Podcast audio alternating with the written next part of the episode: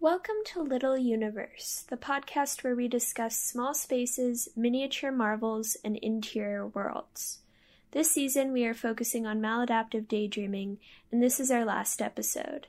This time, I'll be playing a few different interviews that will be loosely centered around ways of lessening maladaptive daydreaming and how to support someone who has MD. So, if you or a loved one have MD, these are some pieces of advice that might help with managing it. As others have mentioned, there is no real cure or solution to MD, and the tips mentioned in this episode are by no means one size fits all. This is just what happened to work for the people that I interviewed. But I thought sharing these experiences might be able to help someone. I also thought it was important to share how people with MD hope others will react when they talk about their condition, so that's the focus of today's interviews. The first person I interviewed is a 20 something woman from Morocco who wishes to remain anonymous. She's struggled with maladaptive daydreaming since childhood, and she thinks it might have been the result of being bullied. And can you tell me about your journey with maladaptive daydreaming? So basically, so I mentioned earlier that I was bullied, right, when I was a child. So basically, what happened is that I didn't have much friends, or technically in elementary school, I specifically didn't have any friends. So I was very lonely back then. And I guess as a way to escape all that, I started like forming different worlds or different realities in my head. You know, like how we all have imaginary friends when we were younger. So I kind of did that. And the only difference is that it stuck with me as I grew older. So yeah. How do you hope someone would react when you tell them that you have this?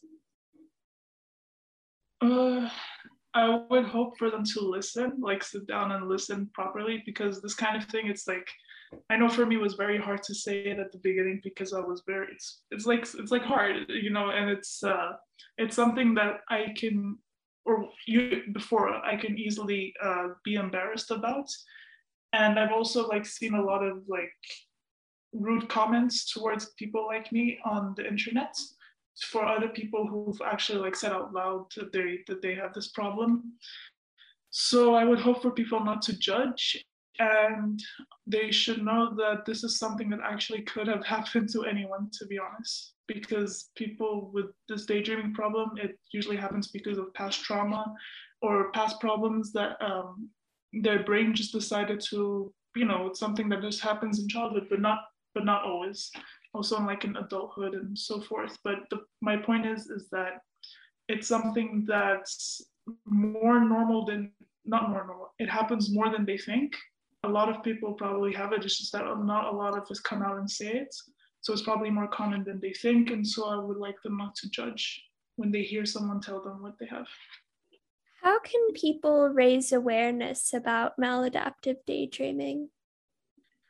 Posting about it, I guess, making sure that people know like the true facts, you know, uh, try to reduce any kind of misconception. And yeah, they can raise awareness with any method that, like any other, for example, how a person would raise awareness for cancer.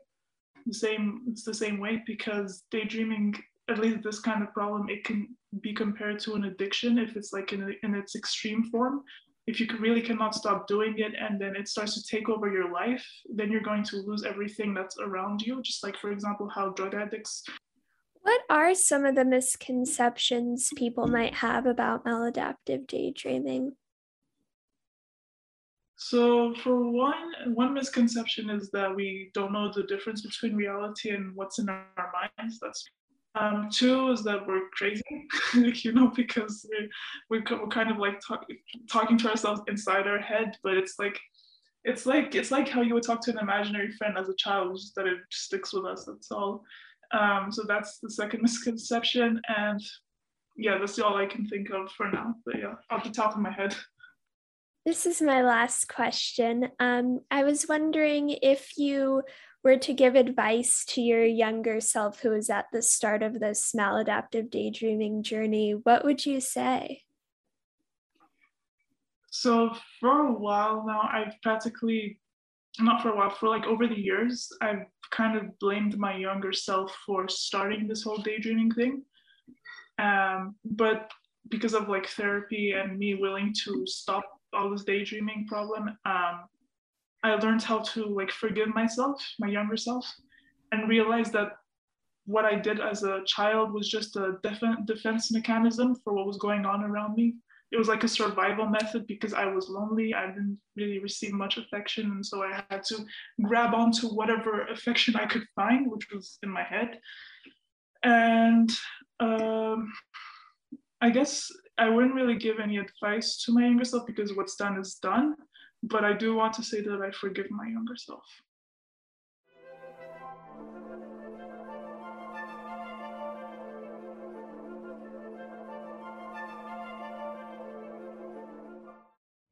Next, I talked to a young woman who wishes to go by the name Madison, not her real name. She's had MD for many years, but it's gotten progressively worse. Luckily, she's found a few ways to somewhat keep it in check. So, Madison, thank you so much for joining me today. Would you like to introduce yourself? What should I say about myself? I'm a student at Walla Walla University, usually, although I'm taking a year off from college at the moment because I am struggling with maladaptive daydreaming and I currently work a couple part time jobs. What were you studying in school? Biblical languages. So Greek and Hebrew. Really enjoyed that. What sparked your interest in that? I have always really enjoyed the Bible and wanted to be able to read it in its original languages. And I loved learning languages throughout high school. And so I decided to, to put those two loves together. So, uh, you mentioned that you struggle with maladaptive daydreaming. Can you describe how you discovered that you have this condition? Yeah, so I think I've had this condition since I was very, very young, like at least since kindergarten. My parents tell me that they would ask me uh, at the end of every school day um, what, what I did. And I would tell them that during recess, I would just wander around the playground and think thoughts, as I put it to them. And I don't remember what those thoughts were, but likely I was daydreaming um, and too busy daydreaming to really play with other children. It was in high school that I started to realize that my daydreaming was a bit of a problem. I didn't tell anyone about this problem until a couple of years ago. Um, I confessed to my parents that I, I have what I really consider to be an addiction to daydreaming.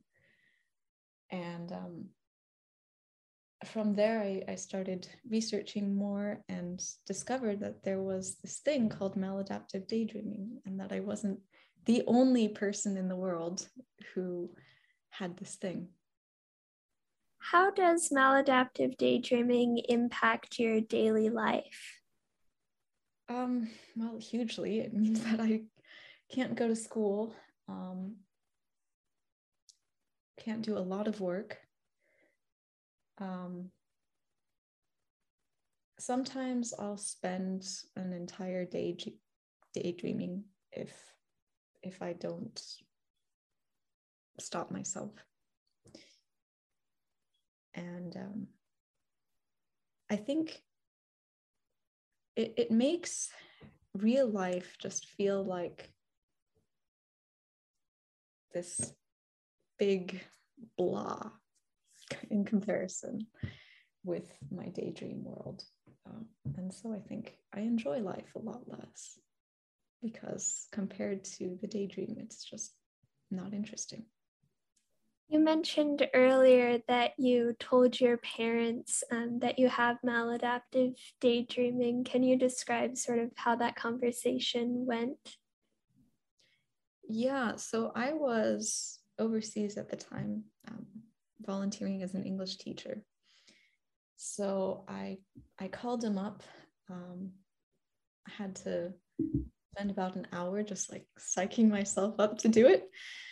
And um, when I called, my parents were busy. so that was um, kind of a letdown. And so then I had to psych myself up to do it again. And this time they weren't busy. And so I, I told them there was a lot of tears. Um, I told them, you know, I, I think I'm an addict. And um, they had a difficulty believing that at first. It was like, I was I was like, no, I'm not addicted to drugs or alcohol, but I'm I think I'm addicted to daydreams. And they were like, Are you sure? I mean, who's who's never heard of that? And um but they, they were very sympathetic and encouraged me to seek help. And so I did. Did you feel better after that conversation? Definitely. It was like this huge release, a big burden lifted off my shoulders. What advice would you give to your younger self who's at the start of this journey with maladaptive daydreaming? Hmm. I think I would tell her to seek help. I think I should have done that earlier. Maybe also to try to make more of an effort to stop because I think the longer you go as a maladaptive daydreamer, the more the more addicted to it you get. And so I think it would have been easier for me to stop at an earlier age. What are some of the misconceptions that people have about maladaptive daydreaming? I think not everybody understands what a serious problem it is because you know daydreaming is a normal healthy thing for most people. Um and so like how i think it, it's difficult for some people to see like how that could become an unhealthy thing um, especially if they don't have daydreams that are so vivid or emotionally intense i think the, the difference is that when you're a maladaptive daydreamer, it's like these daydreams become a substitute for real life and they become a lot more emotionally satisfying and fulfilling than real life. And you get to know people in the daydream a lot better than you get to know people in real life. And it's, yeah, it's not a healthy thing what is the process for um, lessening or getting rid of MD? Um, I would say um, going to therapy. Um, meditation helps, like I mentioned, and taking the best possible care I can of my physical health. Also, I've joined a group called Emotions Anonymous. It's a 12 step program for people with emotional issues, which I think this is. What can um, someone who has a loved one who has maladaptive daydreaming do to support them? I guess um, be, be willing to talk about it with with them and um, if they want to have you like distract them from from their daydreams um, you could offer that. So for example um, my dad knocks on my door every morning to like get me up out of bed because i generally daydream when i first wake up in the morning.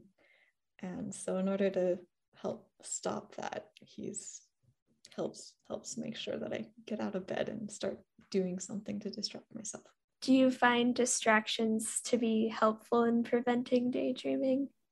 Yeah, yeah. So whenever I feel the urge to daydream, um, and I'm trying to resist, I usually go and play the piano because it's impossible to daydream and play the piano at the same time.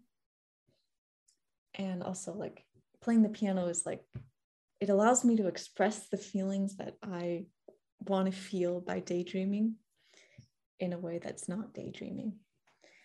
um, if I'm if I don't have the piano, if I'm doing something else, I'm away from home, then I find something else to do, like play a game on my phone.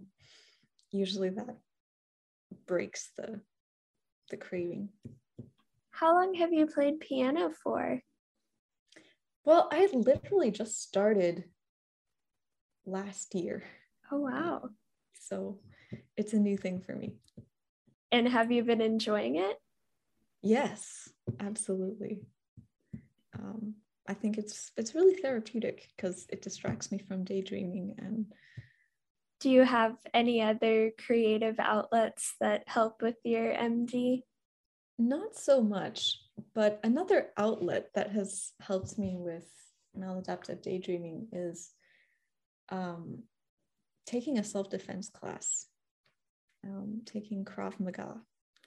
So, since my daydreams are violent, I think it's been helpful for me to like develop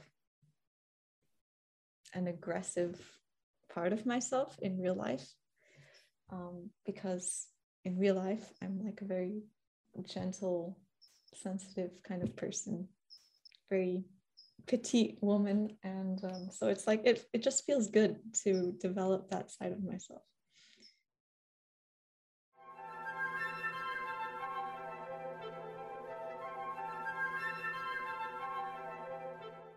Lastly, I was able to interview Kendall, a 19 year old from Pennsylvania.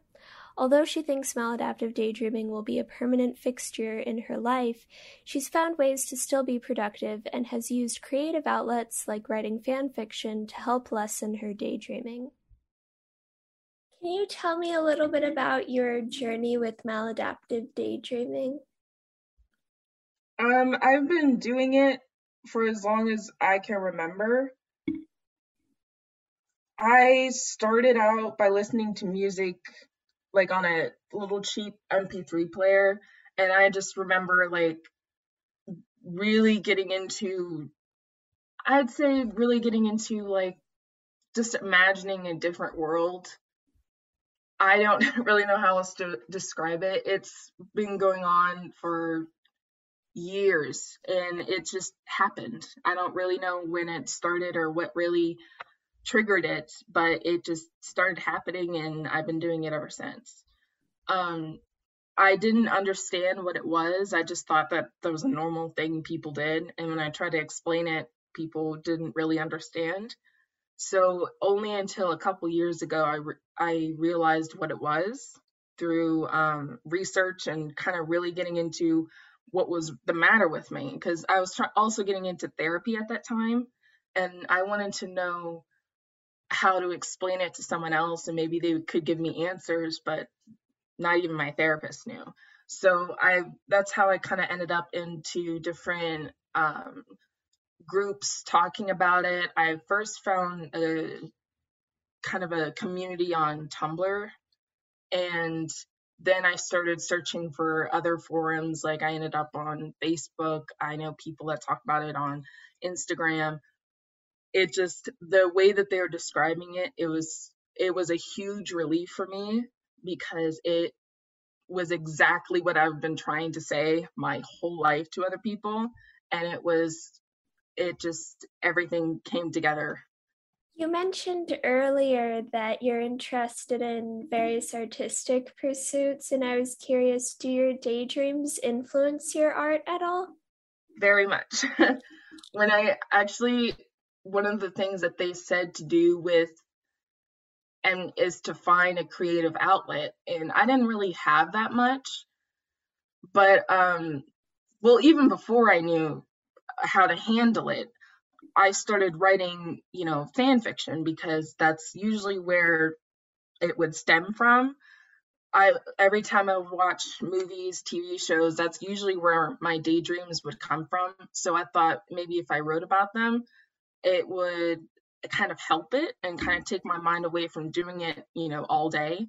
So I started writing fan fiction. I got a pretty good response for for it, and my sister, who also did it, she was very supportive.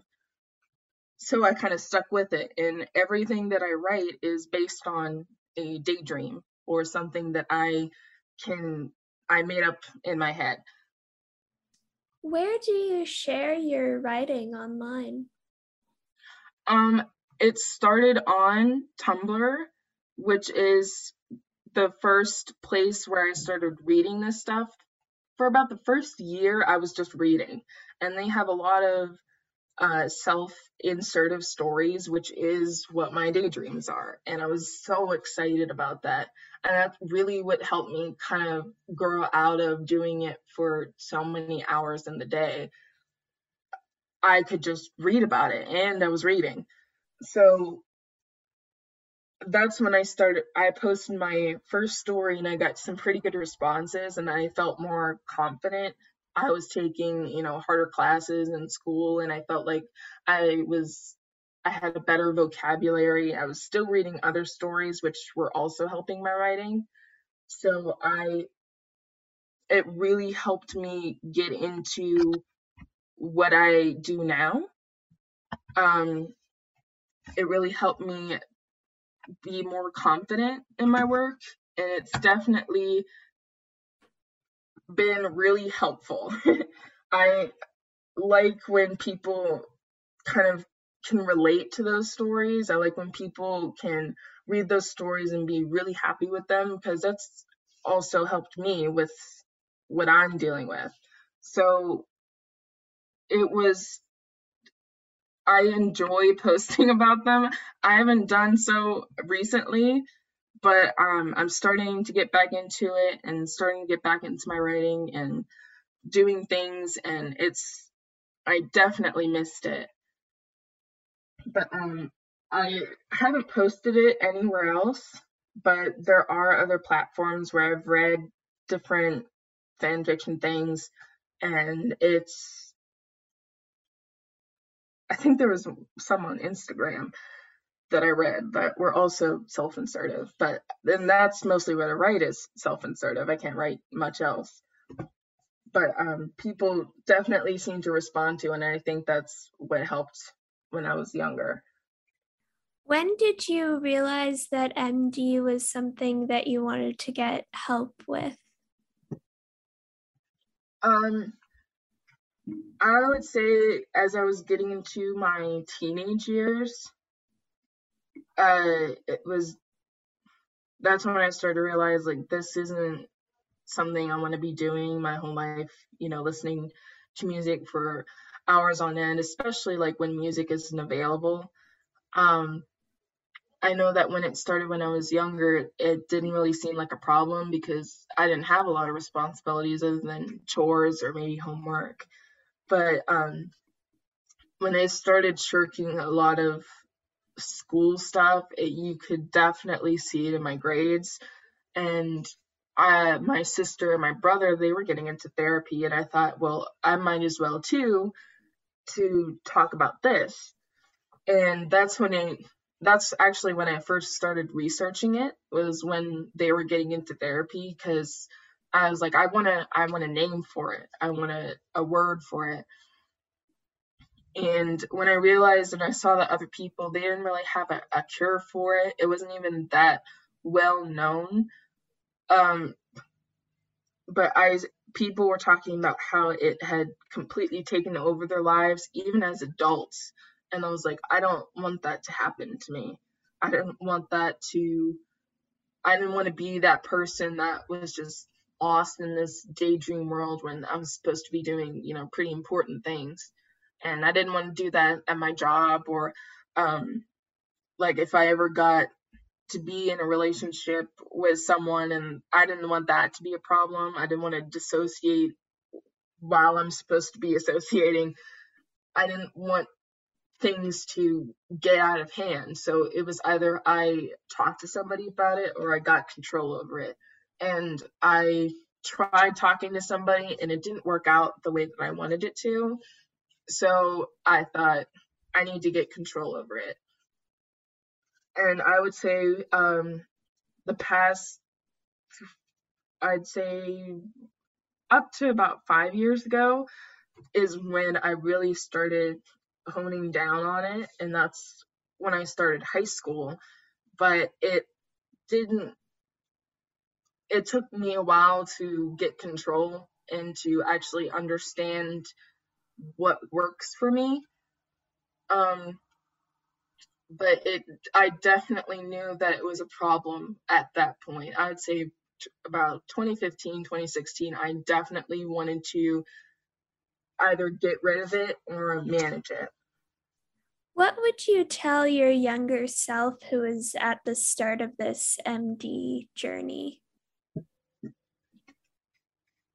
Um, I would definitely tell them that you're not the only person and that it's okay to want to escape, but it's not okay for you to miss out on important things because at that age like you had to really force me out of the house to do things. I mean i liked doing things and i liked going out and i liked um like going to the park or going to football games. Because i understood at that time like i can't reach for my mp3 player and listen to music. So i knew that it would get me out of those situations. Um, but I would definitely tell him that it's okay to feel this way and it's okay to um, want to escape, but it's also okay to talk about it, to want help, to express your feelings, and to try to understand who you are as well as other people. Like, you don't have to be by yourself in this, which is what I, I thought when I was younger. You know, being the the middle child, you can kind of get lost in the mix of things. And my sister, she was getting um, a lot of track rewards, and she was doing really well. And my brother, he always had straight A's or was doing also really well in school. And I didn't, I wasn't an outstanding person. Like I didn't have a lot of outstanding achievements, but um, I would definitely tell my younger self that I don't really need to compare. I don't really need to be anyone else or imagine myself as anyone else or be somewhere else other than who I am. And I think that was, I have um, a, a skin condition where people would definitely notice or they would talk about it. And I always imagine myself without it. And I would definitely tell my younger self that it's that people don't notice as often as they do. Um, and that it my appearance or what I'm feeling isn't wrong. Like there's nothing wrong with me. And I think that's definitely what my younger self would need to hear is that there's nothing wrong with you.